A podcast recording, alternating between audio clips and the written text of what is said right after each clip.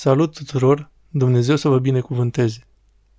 Mulțumesc pentru acordarea atenției. Am intitulat reflexia de azi Bine ați venit în metavers. Mai bine bem o închițitură de cafea. Așteptați, unde este cafeaua mea? Nu asta e, nu e aici. O, stați, poate fi aici? Aici este, da.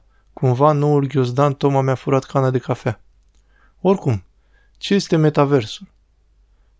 Dacă ai urmărit evoluțiile în ultima vreme ale acelui mare baron al cauciucului modern și titan al tehnologiei Mark Zuckerberg, acest director general al Facebook, vei ști că este încântat de metavers și de fapt Facebook își schimbă numele sau și-a schimbat numele în Meta, pentru că metaversul Facebook însuși a devenit atât de dominant și atât de popular în întreaga lume.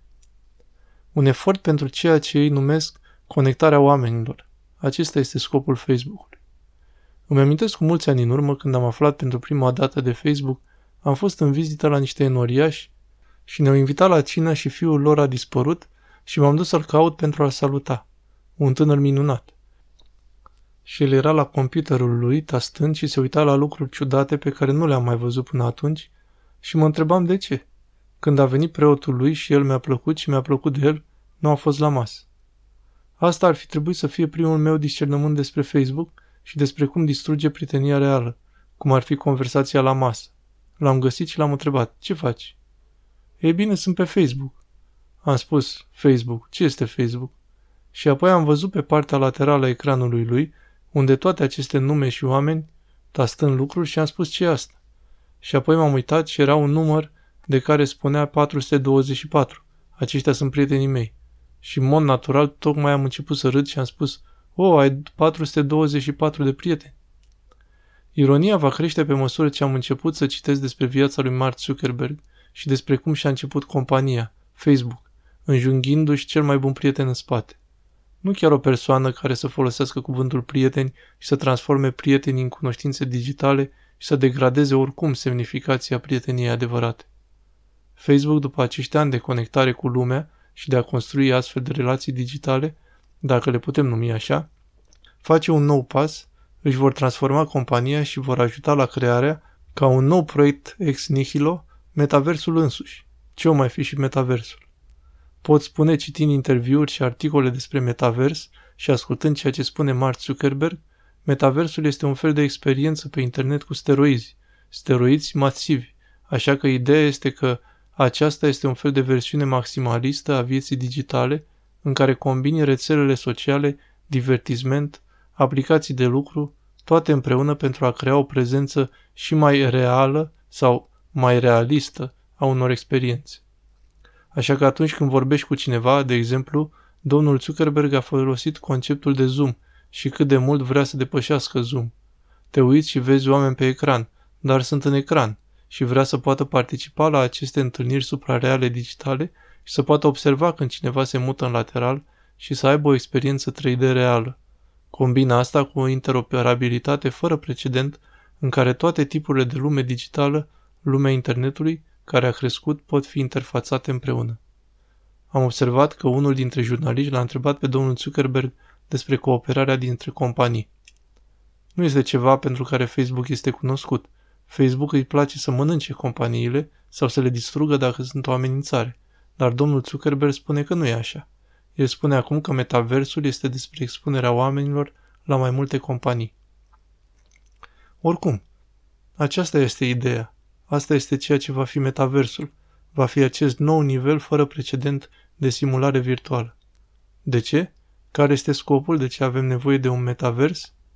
Potrivit domnului Zuckerberg avem nevoie de un metavers pentru că comunică o formă mai clară și va produce cea mai clară formă de prezență, așa o descrie, o formă mai clară de prezență. Iartă-mă, dar ca un neutilizator intenționat de Facebook, nu am avut niciodată Facebook, nu am folosit niciodată Facebook și nu am niciun interes să fac asta, găsesc justificarea pentru Facebook și justificarea unei mari extindere a Facebook în acest metavers pe baza unei forme clare de prezență, constat asta ca extrem de ironic. De fapt, Presupozițiile din spatele căutării pentru realitatea virtuală, realitatea artificială și metaversul este nesemnificația prezenței corporale care este presupoziția din conexiunea digitală. Avem o mulțime de date acum despre consecințele smartphone-ului și vieții digitale pentru ființele umane. Și un lucru este cât se poate de clar. Cu cât folosiți mai mult realitatea digitală, cu atât interacțiunea umană tangibilă este mai puțin reală, cu atât aveți mai mulți prieteni cibernetici, cu atât aveți mai puțini prieteni reali, astfel încât să justificați extinderea Facebook-ului și crearea metaversului pentru a actualiza o formă clară de prezență, ca și cum prezența este scopul suprem. Îl găsesc extrem de ironic, deoarece dacă vrei ca prezența să fie scopul, întâlnește-te cu cineva în realitatea de zi cu zi. Întâlnește-te cu cineva în realitatea de zi cu zi. Găsesc că presupozițiile din spatele Facebook și metaversul sunt profund gnostice și trivializează, înjosesc corpul uman. Apoi spune că unul dintre scopurile metaversului este de a construi o comunitate. Asta este o veche declarație pe care o folosește, a scos-o din nou pentru a crea următorul pas al Facebook-ului. Tot ce aș spune este că poți spune că construiești o comunitate digitală falsă, în care te prezinți sub aspectul unui avatar, într-un mod fals care permite doar un nivel foarte subțire de discernământ personal, interacțiune și semnificație. El spune de asemenea că metaversul se simte real. Subliniază simte, însemnând că nu este ceva real, cel mai bun caz este fals, este o realitate parțială. Spune că ne va permite să ne teleportăm în locuri pentru a fi cu prietenii noștri. Definiția de Facebook a prietenilor. Dorim să ne teleportăm în locuri ca să putem juca box și dansa cu prietenii noștri. Așa că bănuiesc că vă puteți pune pe vârful muntelui Mauna Loa în Hawaii și dansa cu prietenii tăi. Ce zici să lucrezi suplimentar pentru a economisi bani, pentru a zbura cu prietenul tău și mergi în vârful Mauna Loa și fă adevăratul lucru? Nu știu cu adevărat cum poți avea o profundă satisfacție dansând cu o femeie cibernetică pe metavers. Nu știu cum te poți simți grozav exersând Muay Thai sau boxul MMA cu un adversar cibernetic, ale cărui lovituri nu te lasă însângerat. Nu vei învăța importanța acestui sau acelei lovituri prin atingeri cibernetice pe coaste. Aveți nevoie de durerea reală. Aceasta este valoarea boxului real și a dansului real. El mai spune că acest lucru îi va permite, probabil nu doar el, ci și prietenii săi, să folosească informații cu autoritate. Oh, minunat! Tot ce avem nevoie este de mai multe informații. Desigur, acest concept de înflorire umană, în care oamenii înfloresc, se dezvoltă și vor înflori mai bine dacă pot obține din ce în ce mai multe informații și procesa mai repede, aceasta este una dintre presupozițiile tuturor titanilor tehnologiei care resping pozițiile teologice fundamentale. Toți sunt ciudat de antireligioși și implicați în concepte transumaniste bizare care pun un nivel foarte înalt asupra funcției și vitezei creierului și aici avem justificarea pentru metavers, fiindcă aveți mai multe informații și apoi, desigur, ceea ce el numește informații autorizate. Desigur, ceea ce vrea domnul Zuckerberg să spună este o informație pe care el și al, ai lui, care verifică faptele, toți cei 35 de mii ai lui, sunt informații pe care trebuie să le cunoașteți și să vedeți informațiile adevărate și autorizate. Ceea ce îl califică pe domnul Zuckerberg să fie marea sită a ceea ce este adevărat, ceea ce îi califică verificatorii de fapte este dincolo de mine. Mă depășește absolut.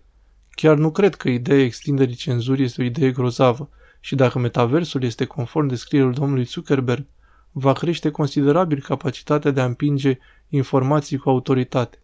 Este ceva la care ar trebui să ne opunem energic. El îl numește Sfântul Potir, Holy Grail, Sfântul Potir, adică perfecțiunea, al interacțiunii sociale. Va deveni Sfântul Potir al interacțiunii sociale, de fapt, încă o dată, ceea ce presupune că interacțiunea socială nu necesită ca cineva să fie în prezența altei persoane. Nu ai nevoie de corpul tău, nici măcar nu ai nevoie de mintea ta implicată într-o interacțiune de la persoană la persoană. Nu. Trebuie doar să mergi pe internet. Aș spune doar acest aspect. Există un singur Sfânt Potir și este cea mai profundă interacțiune socială și divină. Sfântul Potir este deschis tuturor oamenilor care cred și sunt vrednici să primească o picătură din Sfântul Potir. De ce să urmărești o uniune falsă cu un Sfânt Potir fals când avem ocazia de a avea cea mai profundă formă de interacțiune socială și divină, investindu-vă într-o comunitate parohială, dezvoltând relații reale de slujire și iubire reciprocă și luând în alta voastră chemare de închinător al Sfintei Trăimi și fiind invitat de el la masa sa sfântă pentru a lua parte la adevăratul Sfânt Potir. Sugerez că acolo ar trebui să ne punem interesul în efort și să nu fim seduși de limbajul despre metaversul fiind noul sfânt potir al interacțiunii sociale. Tot el a mai spus că metaversul va reduce inegalitatea. Desigur, așa este, desigur, așa cum a făcut Facebook. Acesta este motivul pentru care în explozia Silicon Valley, pe care o avem aici în California, completa eviscerarea clasei noastre de mijloc. De aceea avem de departe cea mai mare cantitate de sărăcie și oameni fără adăpost din întreaga țară. De aceea avem peste 40% din beneficiarii de asistență socială a întregii națiuni, deoarece pe măsură ce titanii tehnologiei prosperă, inegalitatea dispare. Uh-huh.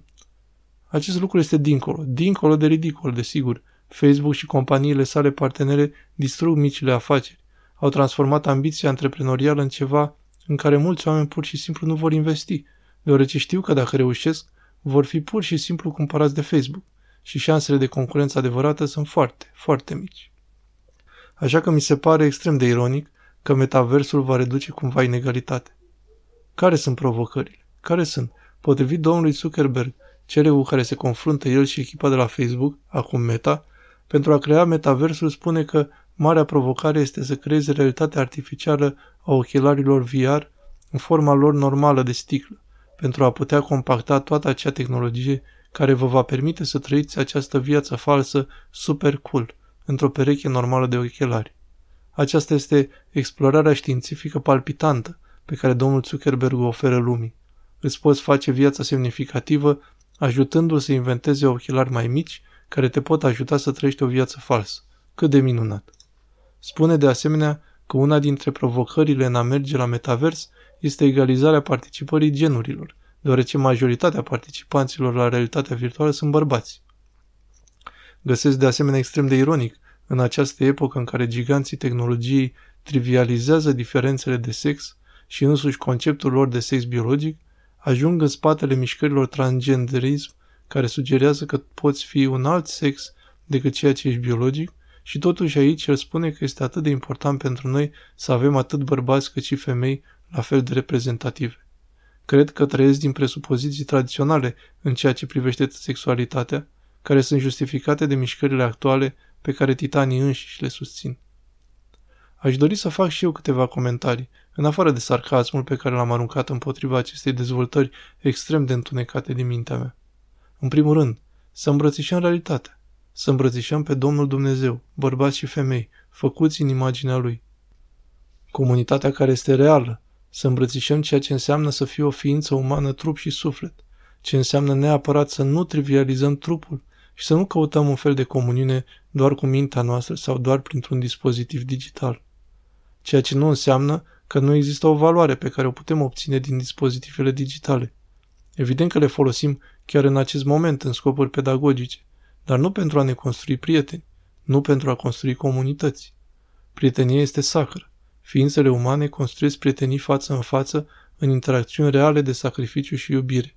Așa că haideți să îmbrățișăm realitatea și să lăsăm deoparte falsurile, să luăm în serios existența întruchipată, să petrecem mai puțin timp pe ecrane și mai mult timp în comunitatea noastră reală, mai mult cu soția noastră, mai mult timp cu copiii și nepoții noștri, mai mult timp cu comunitățile noastre parohiale care servesc, mai mult timp cu vecinii noștri și mai puțin timp pe ecrane. Facebook este dezumanizant și metaversul va fi și mai dezumanizant. Am auzit cu mulți ani în urmă cea mai bună descriere a utilizării funcționale a Facebook-ului și vă las cu asta. Vine de la savantul protestant contemporan, pastorul John Piper.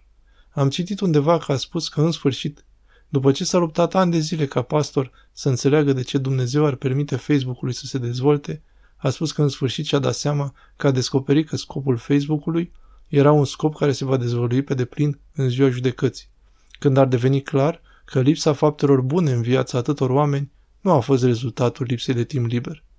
Facebook ar dezvolui asta cu siguranță. Dacă doriți să aflați mai multe despre gândurile mele despre semnificația rezoluției digitale, despre era informațională și ascensiunea titanilor tehnologiei și care este agenda lor, uitați-vă la subiectele teologice ale PNP și puteți găsi o serie numită Stăpân sau Sclav, tehnologia în viața creștină. Cred că sunt 10 prelegeri și sper că va fi edificator pentru voi. Dumnezeu să fie cu voi. Traducerea www.chiliatonită.ro Te rugăm să vizitezi site-ul nostru la patristicnectar.org.